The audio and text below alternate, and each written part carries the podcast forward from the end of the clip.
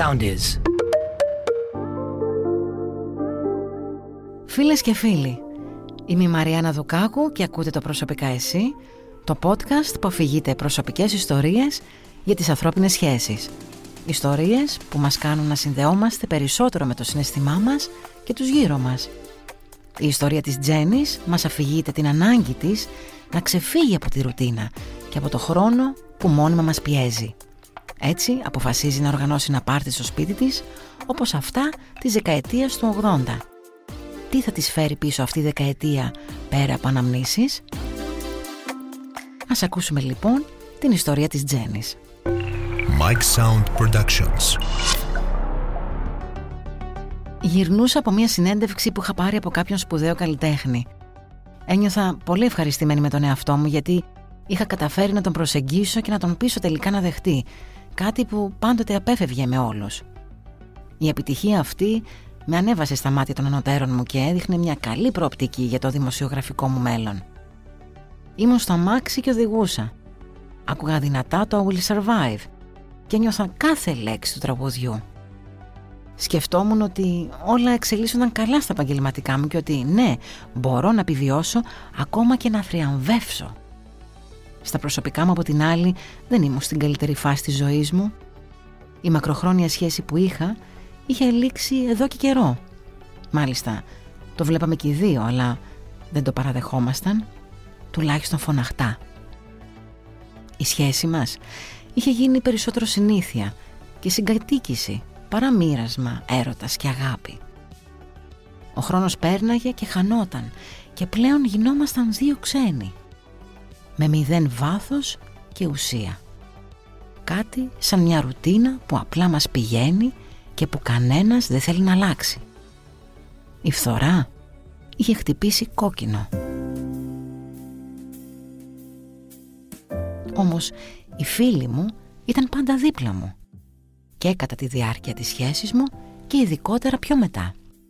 Είχαν όλη την καλή διάθεση να με πηγαίνουν από τη μία εκδήλωση στην άλλη, να με προσκαλούν στα σπίτια τους, να πηγαίνουν με εκδρομές, εκδρομές με τις οικογένειές τους, ακόμα και να με συστήνουν σε νέους φίλους με την προοπτική να κάνω μια καινούρια σχέση.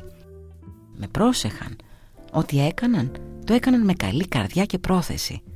Δεν ήθελαν να με αφήνουν ποτέ μόνη μου. Σε όλες αυτές τις εξορμήσεις με τους φίλους μου, είχα γνωρίσει αρκετό κόσμο.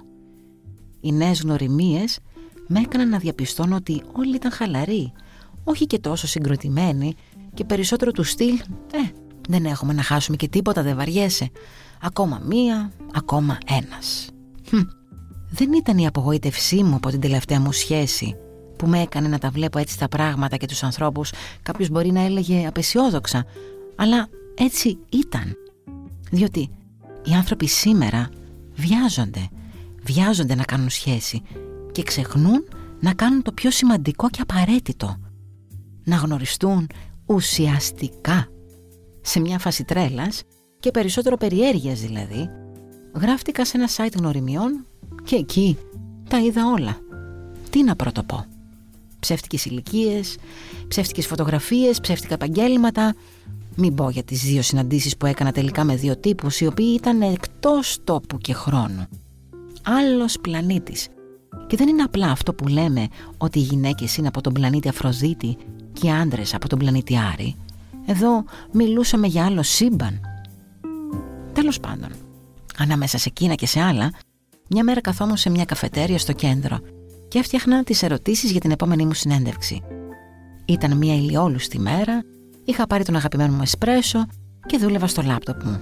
Και όπως ήμουν ανάμεσα στον κόσμο και κοίταζα έξω από το παράθυρο, προσπαθώντας να επεξεργαστώ τις σκέψεις μου, το μυαλό μου έφυγε ξαφνικά και με πήγε κάπου, κάπου όπου όλοι ήταν ανέμελοι, χαρούμενοι, χαμογελαστοί. Και σε ποιο μέρος ακριβώς θα ήταν αυτός ο κόσμος? Εντελώς υποσυνείδητα έφερε το μέρος αυτό σαν εικόνα μπροστά μου. Και πού αλλού? Εκεί που περνάνε καλά. Και πού περνάνε καλά? Σε ένα πάρτι. Και τότε το αποφάσισα ότι θα κάνω ένα πάρτι ογδόντα.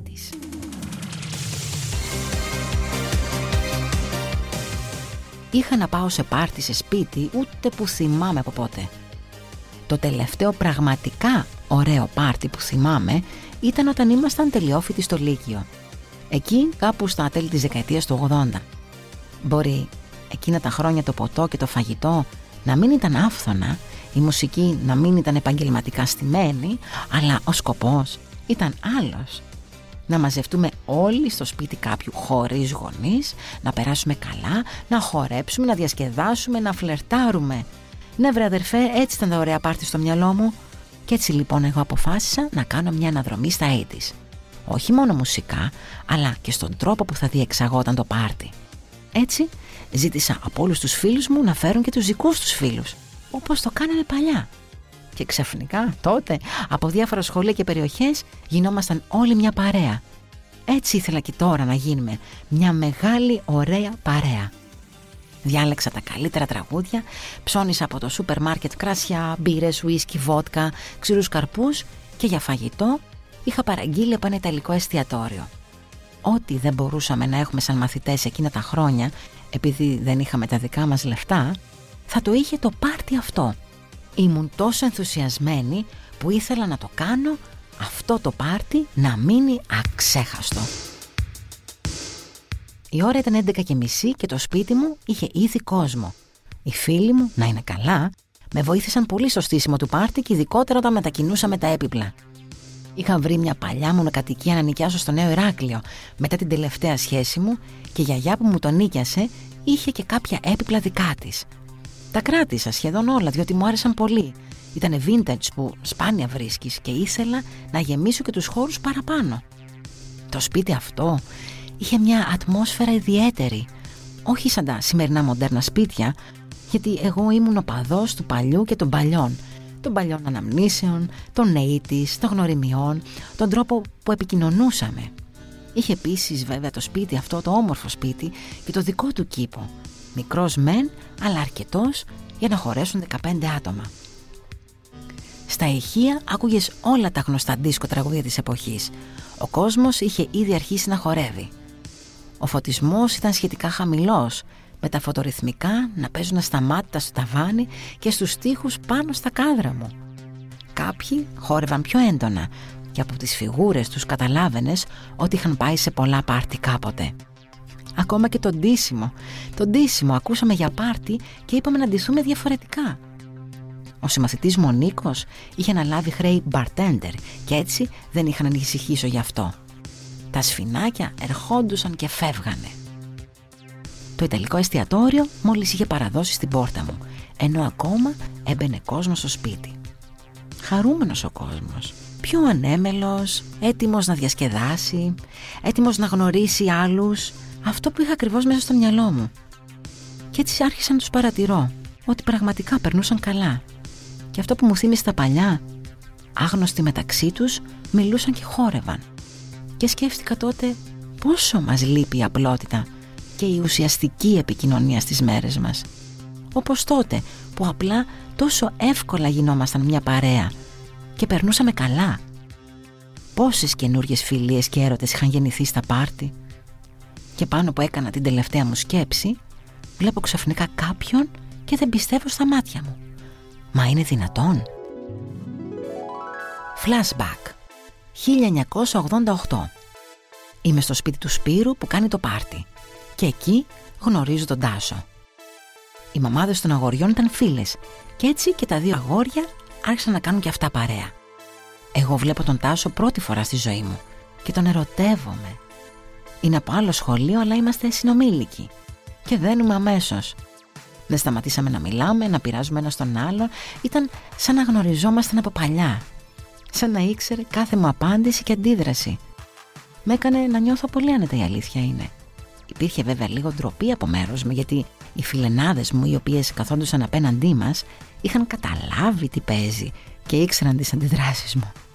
Για να προλάβω μην τυχόν και μου κάνουν καμιά πλάκα, πήγα και κάθισα μαζί τους. Και εκείνη τη στιγμή, εκείνη τη στιγμή ήταν που χαμήλωσαν τα φώτα και άρχισαν τα blues. Και από μακριά έβλεπα τον Τάσο και τον περίμενα να έρθει να μου ζητήσει να χορέψουμε. Είμαστε στο σήμερα. Ο Τάσος είναι μπροστά μου έπειτα από σχεδόν τριάντα χρόνια. Από το βράδυ εκείνο στο πάρτι των ογδόντα, μείναμε μαζί για ένα χρόνο. Ένα χρόνο γεμάτο γέλιο, εκδρομές και τα φιλιά του Τάσου. Και μετά απλά αποχωριστήκαμε. Από τη μεριά του ο Τάσος είχε πάθει σοκ. Δεν το πιστεύω. Είναι όντως η Τζένη?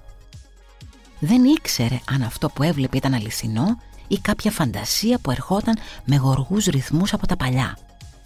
Ο Τάσος σκεφτόταν. Δεν θα ξεχάσω ποτέ όταν μπήκα στο σπίτι του Σπύρου και αντίκρισα το πιο όμορφο πλάσμα του κόσμου.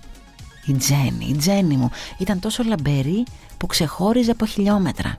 Όλοι την περιτριγύριζαν, αλλά κανείς δεν τόλμαγε να πάει να της μιλήσει. Και εγώ, με όλο μου το θάρρος, την πλησίασα. Και με το που αντίκρισα τα μάτια της, την ερωτεύτηκα. Η άβρα της, η ενέργειά της, η ζωντάνια της με έκαναν να πετάω στα ουράνια. Δεν είχα ξανανιώσει έτσι στη ζωή μου. Σαν να την ήξερα από πάντα. Θυμάμαι κάποια στιγμή έφυγε να πάει στις φίλες της και μου φάνηκε αιώνας. Ήταν η καλή μου τύχη να χαμηλώσουν τα φώτα και να αρχίσουν τα μπλούς. Και εκεί ήταν η ευκαιρία να τη νιώσω πιο κοντά μου. Και τώρα, τώρα τη βλέπω μπροστά μου μετά από τόσο καιρό. Έχει μείνει ίδια και ακόμα πιο όμορφη. Και τι δεν ζήσαμε στο χρόνο που ήμασταν μαζί, σκέφτηκε ο Τάσος. Αμέσως έτρεξε στο φίλο του που τον είχε φέρει στο πάρτι. Τον έτρωγε η αγωνία. Ήθελε να τον ρωτήσει το όνομα της γυναίκας.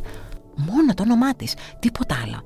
Γιατί όλα τα υπόλοιπα δεν είναι μέσα στο μυαλό του. «Τζένη», του είπε ο φίλος του. Με το άκουσμα του ονόματος ένιωσε ένα σεισμό μέσα του. Ήταν όντως εκείνη. Χωρίς δεύτερη σκέψη άρχισε να τη ψάχνει.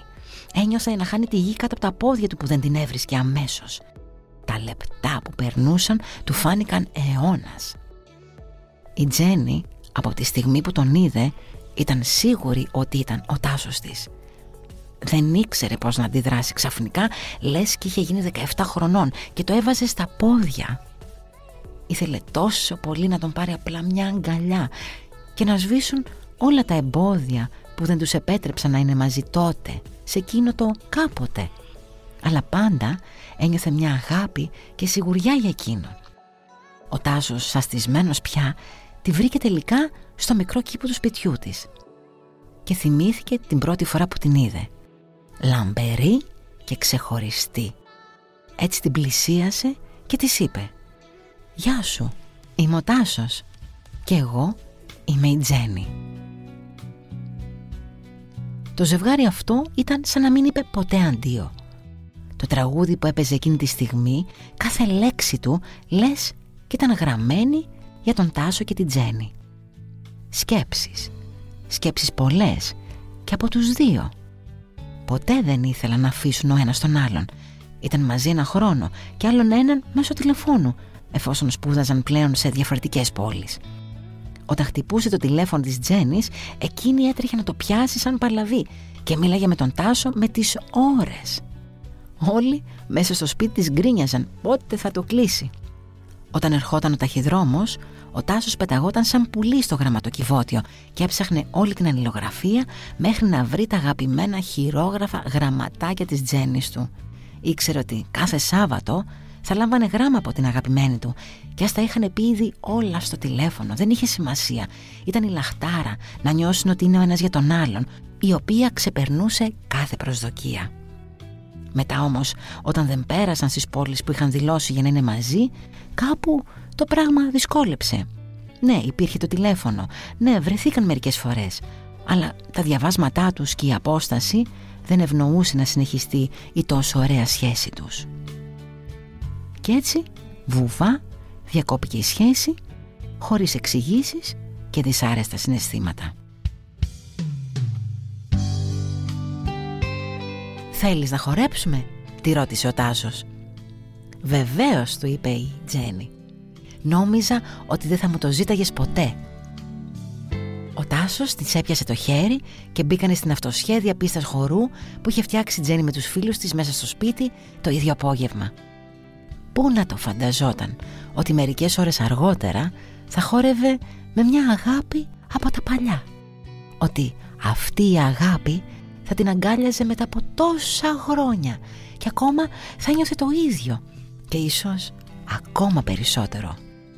Ο ηλεκτρισμός και η λαχτάρα ανάμεσά τους ήταν εμφανής στους υπόλοιπους καλεσμένους. Τόσο λάμπανε και οι δύο μέσα στην πίστα. Οι φίλοι της Τζένης άρχισαν να αναρωτιούνται ποιος είναι αυτός ο άγνωστος μαζί της και φαινότανε τόσο άνετα και οικία μαζί του. Και κάπου εκεί έβλεπες τη συγκίνηση στα πρόσωπά τους. «Απίστευτο», της ψιθύριζε. Και η Τζένη χωνόταν στην αγκαλιά του ακόμα πιο πολύ. Χόρευαν ένα μπλουζ που ήταν το τραγούδι τους από τότε που ήταν νεαροί. Και εκείνο το βράδυ ερωτεύτηκαν ξανά. Χόρεψαν, διασκέδασαν, σαν να μην υπήρχε αύριο. Τα γλυκόλογα, όλες οι συζητήσεις τους, οι ματιές τους επιβεβαίωναν τον έρωτά τους. Μιλούσαν ατελείωτα, μοιραστήκανε όσα δεν συνέβησαν όλα τα χρόνια. Και έτσι τους βρήκε το ξημέρωμα μαζί. Και αν το πάρτι είχε τελειώσει εδώ και ώρες, το δικό τους πάρτι συνεχιζόταν. Γιατί, γιατί καθόντουσαν αγκαλιά έξω, στο μικρό κυπάκο, και εκεί δεν έλεγαν να αφήσει ο ένας τον άλλον. «Δεν θέλω να σε αφήσω, δεν θέλω να μ' αφήσεις. Και τώρα, τι κάνουμε?» ακούστηκε να λέει ο Τάσος. «Τι θέλεις να κάνουμε?» του είπε η Τζένη. «Θέλω να είμαστε μαζί, αγάπη μου, στο πάρτι που λέγεται ζωή». Πράγμα που και τελικά έγινε. Και αυτή, φίλες και φίλοι, ήταν η ιστορία της Τζένης. Σε μια αυθόρμητη απόφασή της να κάνει απλά ένα πάρτι για να ξεφύγει από τα συνηθισμένα, τελικά συνέχισε το πάρτι της ζωής της από εκεί που το είχε αφήσει κάποτε με τον Τάσο. Ένας εφηβικός έρωτας, αλλά με διάρκεια και αγνότητα. Ίσως στην εφηβεία ζούμε με μεγαλύτερη ένταση και αλήθεια τα συναισθήματά μας και δεν φοβόμαστε να είμαστε αυτοί που είμαστε. Ο χρόνος σε εκείνες τις ηλικίες δίνει το περιθώριο να γνωριστούν δύο άνθρωποι πέραν της έλξης και της χημείας που μπορεί να έχουν. Μπορούμε στις μέρες μας και στην εποχή που ζούμε, όταν ο χρόνος μας τρέχει, μας πιέζει, να γνωρίσουμε τελικά κάποιον ουσιαστικά και με αλήθεια. Εσείς τι λέτε? Ακολουθήστε μας στο SoundEase, στο Spotify, στο Apple Podcasts και στο Google Podcasts.